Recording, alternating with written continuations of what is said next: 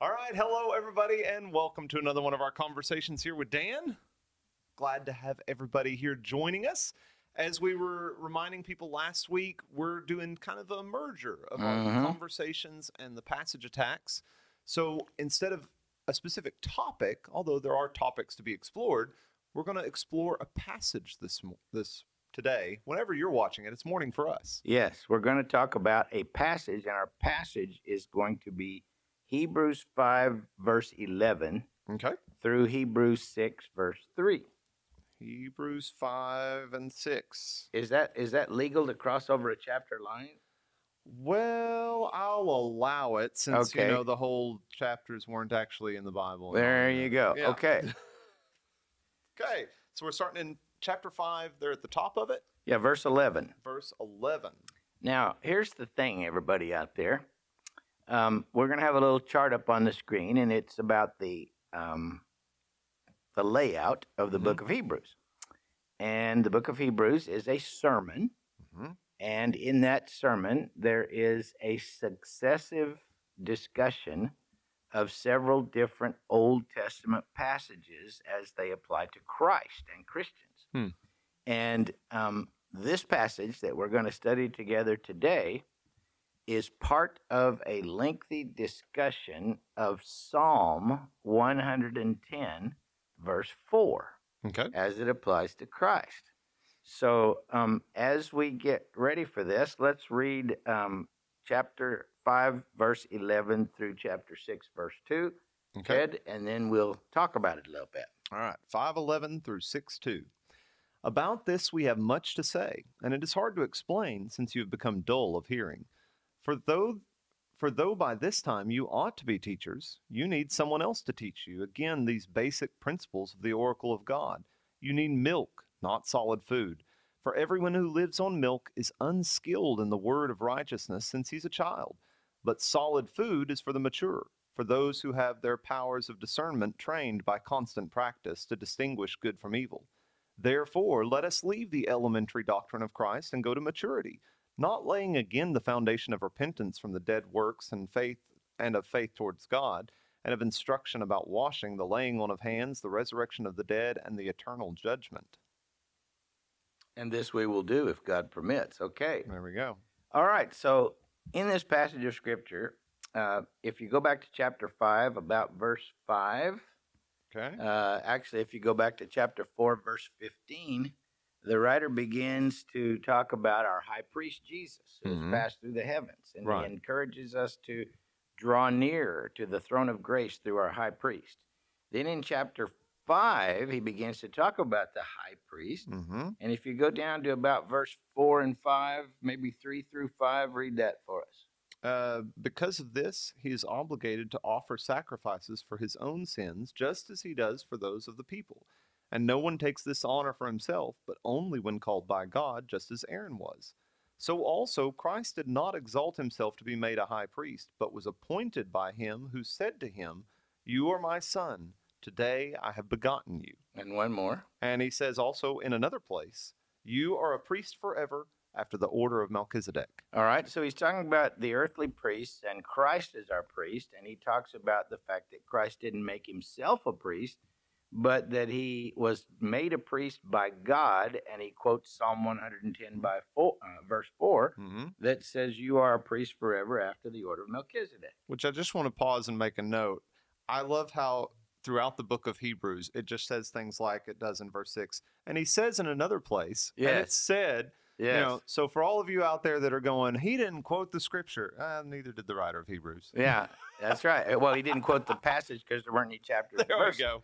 But uh, anyway, Psalm 110.4 is the subject. Now, if you read verse 10, which Mhm. comes right before our passage, It says, being designated by God a high priest after the order of Melchizedek. and you'll see that that refers back to verse 5 or 6 where he quotes that very passage. Yeah. Okay?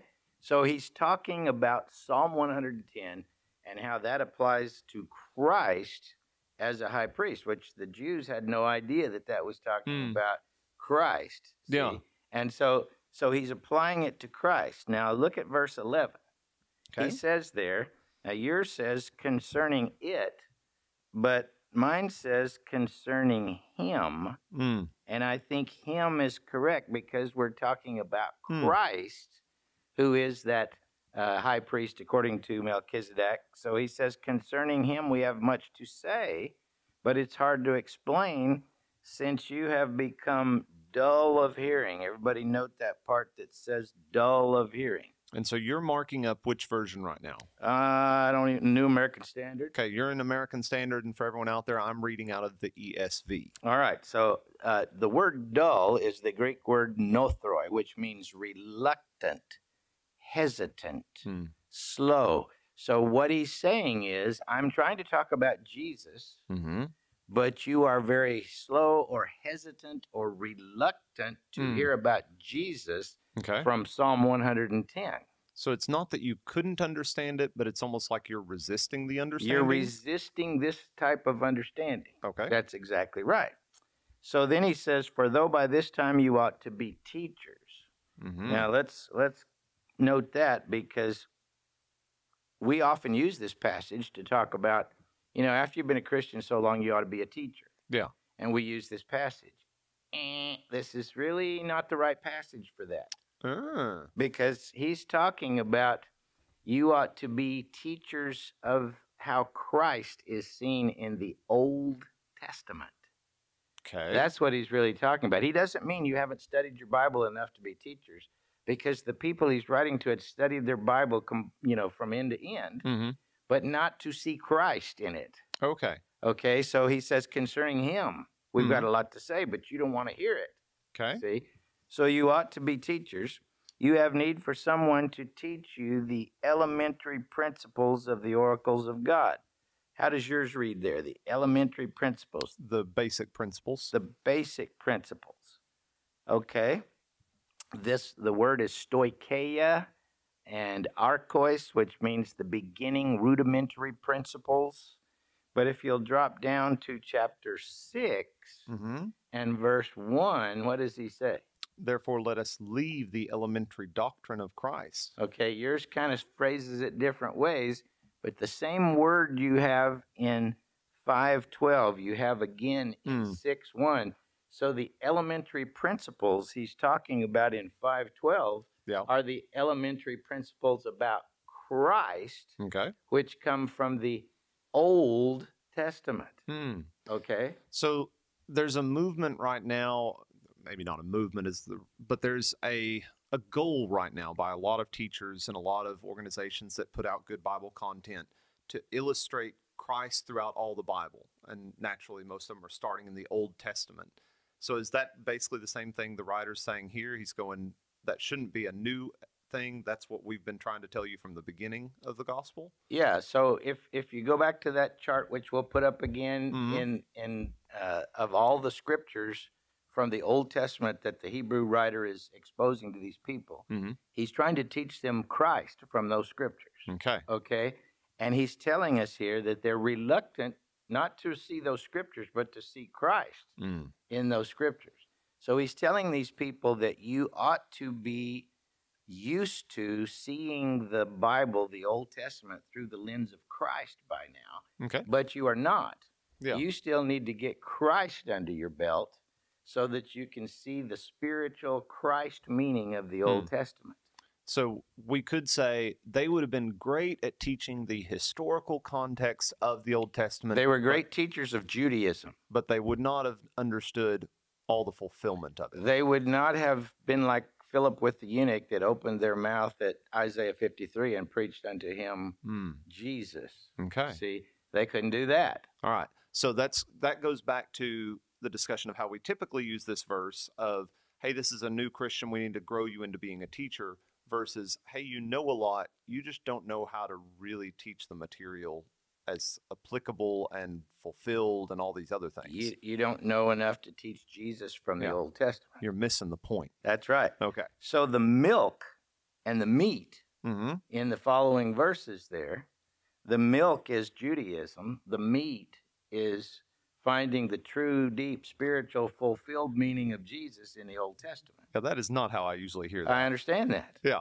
Okay. So the milk is Judaism, the food is Jesus. the the solid food is Jesus. Okay. Uh, this is very much akin to um, the uh, Second Corinthians chapter three, uh, where we also have a chart for that. But it's talking about Mhm. they read the Old Testament in Second Corinthians 3 Mhm. uh, 14 and 15 with uh, with uh, blinders on, with a veil over their face. mm-hmm. And whenever they turned to Christ, the veil was lifted away.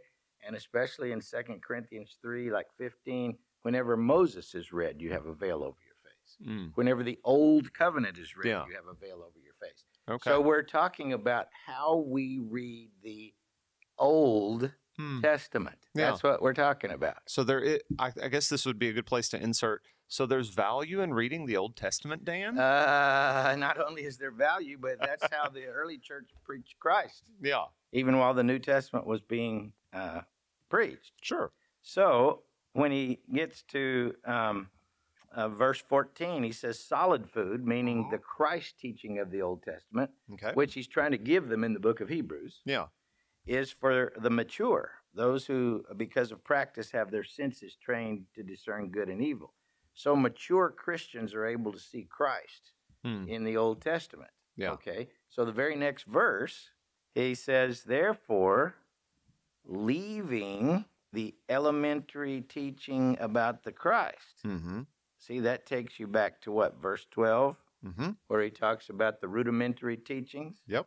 Let us press on to maturity. What he's saying is that if if we can't get the basics about Christ, that Christ is the Messiah, that he is the one who came to open our minds to the fullness of the scriptures, that that everything in the Old Testament points to Christ.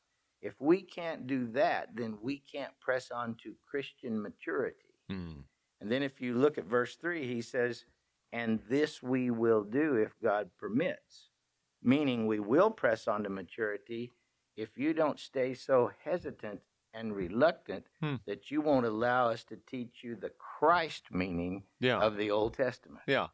If you're stuck on just making sure we know the nuts and bolts, we're never going to get on to actually moving the car forward. That's exactly right. So, so um, all these Hmm. things he mentions: uh, repentance from dead works, faith toward God, that it, that is that Christ is God. Teachings about baptisms, Mm-hmm. you know, not the Jewish baptism, but the one about the death, burial, and resurrection of Christ. Hmm. Uh, laying on of hands. Are you still going to keep laying on your hands on the head of the goat or the lamb when they kill it? Yeah. Or are you going to realize that Jesus Christ is our sacrifice? See, which he tells us in Hebrews. Uh, the resurrection of the dead, which is all about Christ. The eternal judgment, all about Christ. Yeah. See? So, anyway, um, this is the point of this passage. Okay. Uh, the passage is not about you should have studied your Bible enough. Mm-hmm. It's about you should be so convinced about Christ and that Christ is the interpretive key of the Old Testament Hmm. that you're able to be teachers of Christianity, not teachers of Judaism. Okay.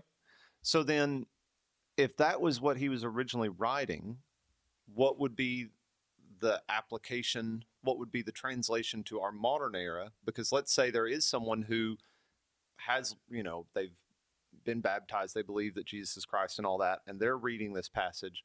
They're probably not going to be reverting back and teaching Judaism. Right. So, kind of, does this passage not really matter to us then? How do we apply it? yeah.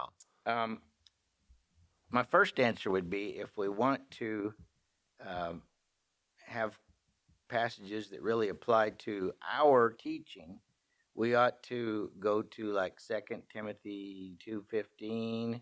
You know, give diligence to show yourself approved unto God, a workman that needs not to be ashamed, handling correctly the word of truth. Hmm. Uh, maybe some other passages, but if we want to apply this to ourselves, um, how do we look at the Old Testament and have we trained ourselves to see and know how to see Christ Mm. in the Old Testament? And we should do that. Yeah.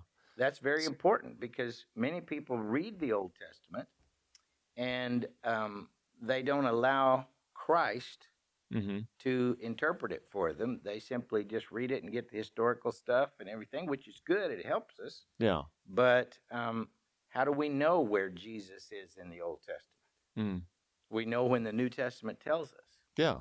And how did the New Testament know? Well, let's look at a scripture here Luke Okay. 24, Yep. verse 44. Luke 24, 34, 44. 44. hmm Let's see what that one says. 24, 44. Yeah, this Making is sure I'm Jesus getting all the fours. after he's risen, right before he goes back to heaven. Yeah, he says, Then he said to them, These are my words that I spoke to you while I was still with you, that everything written about me in the law of Moses and the prophets and the Psalms must be fulfilled. One more. Then he opened their minds to understand the scripture, Understand them how? understand them as pointing to him.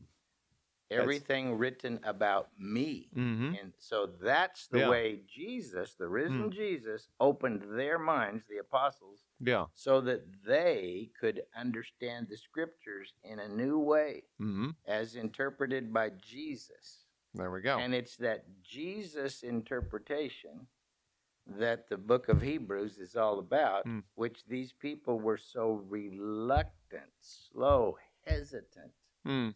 to hear. And I wonder what would have made, like, if he's speaking to people who now believe in Jesus, what would have built in that hesitancy? Because they were still part of a larger Jewish community that was so against that interpretation. Mm. You're reading things into the law. You Yeah. know, this is about sacrifice at the temple. This is not about a spiritual meaning of a perfect sacrifice. This Mm. is about Levitical priests. This is not about a high priest Yeah. that's not of the tribe of Levi, you know, that type of thing. Um, one other passage before we leave, if you'll go over to Second Corinthians 3, Okay. um, there he's talking about the difference between the letter and the spirit. Hmm. The letter in verse 6 being the literal Jewish understanding of Moses, Mm-hmm. the spirit being the spiritual fulfillment in Christ. Mm-hmm. And he says, We are ministers of the new covenant, not of the letter, but of the spirit. Right. Now read 15 through 17 in that chapter. 15 through 17. Nice and slowly. There we go. Yes, to this day, whenever Moses is read, a veil lies over their hearts. But when one turns to the Lord, the veil is removed. Now the Lord is the Spirit, and where the Spirit of the Lord is, there is freedom. All right, now let's go back to verse 15. When did they have this veil over their heart? Whenever the word of Moses was read, And in verse, the next verse, um, it says, what? In verse, when one turns to the Lord, who would that be? that would be someone who commits to Christ, a Christian. When one turns to the Lord Jesus, Yeah. the veil is taken away so that now they can read. Now they can read the Old Testament in light of Jesus. Yes, now go to verse 17. Okay, 17. Uh, now the Lord, Wait a minute, the Lord who the Lord Christ, is the Spirit, is the Spirit as opposed to the. as opposed to the letter of the law. That is correct. There we go. now go. you've got it. All right. So see, he's he's telling them that Christ showed us the spiritual meaning of the Mm. Old Testament. Yeah. And only people who truly accept Christ as the interpreter of the Bible in the Old Testament can see the spirit as opposed to the letter. Mm. And that's what these people in the book of Hebrews were Mm. reluctant to do. And he says, unless you can do this, we'll never move on to Christian Yeah. maturity. so, like I said, there's these people that are really making an effort to do this work of kind of enlightening people to Jesus from the Old Testament. Mm-hmm. And a lot of times people go, "Oh, why are we doing this? This is weird." But it's in the vein of what Christ did for the apostles and what the writer of Hebrews was trying to do for the people he was teaching. Yes. Now, some people today they take it too far because they find Christ everywhere, even if the New Testament doesn't say that. Hmm. But if you allow the New Testament to tell you where Christ can be found in the Old Testament, then you're letting Christ's own interpretation Yeah. lead you to where He wants you to go. Yeah. And one of the big books to do that is the Book of Hebrews. Yeah. I was going to say Hebrews spells it out pretty clearly in many places. Then of course you have John that tries to enlighten how Jesus was and he has a litany of things and it's like, And oh, Paul, you know, the rock was Christ in the in the so you know all of them Sure. have parts of that in there. okay. So anyway, it's a different way to look at this passage, but it's the contextual way in which the Hebrew writer is taking this passage. Mm. So part of being a good teacher of the Bible is understanding this is our application to us Mm. how we can teach Christ from things in the Old Yeah. Testament. rather than just I'm going to teach the material, so to say, on its face value. Yeah. Although there's, I, I guess we should say, there's value in just knowing the historical accounts. Big time. But, But if then, you know, that's- don't boil a kid in its mother's milk. Okay. Now how do you how do you you see what I'm saying? yeah. So so I used to have an old uncle. He was a great man, but he, he didn't want me preaching out of the Old Testament, and um, because that Old Testament was done away with. But he didn't understand that it's the letter Mm-hmm. That was done away with, and that's only applied to the Old Testament. By the way, don't ever Yeah. use letter and spirit with any application to the New Testament writings. It does not belong there. The Mhm. only way that's used in the New Testament is in reference with how you read the Old. Testament. Mm. Okay. That's a good one to end on. Maybe Yes, that'll sure maybe that'll have some question behind it or whatever. But thanks for walking us through this passage. Hopefully that has been informative and encouraging to you out there. Now, did we attack this passage or did we just converse about it? We broke it down. So this is not actually a passage attack. It's No, just a passage conversation. Yeah. Okay, that's what I that's what I was thinking. Hopefully in the attack there's no like, you know, hatchet work being done no, to anything. no, that's a bad word. Okay, I've got you. Anyway, we're glad you've been here. If this has been encouraging and useful to you, we would always appreciate you liking, commenting, sharing, all those good things to help get this out there. And we'll see you next time.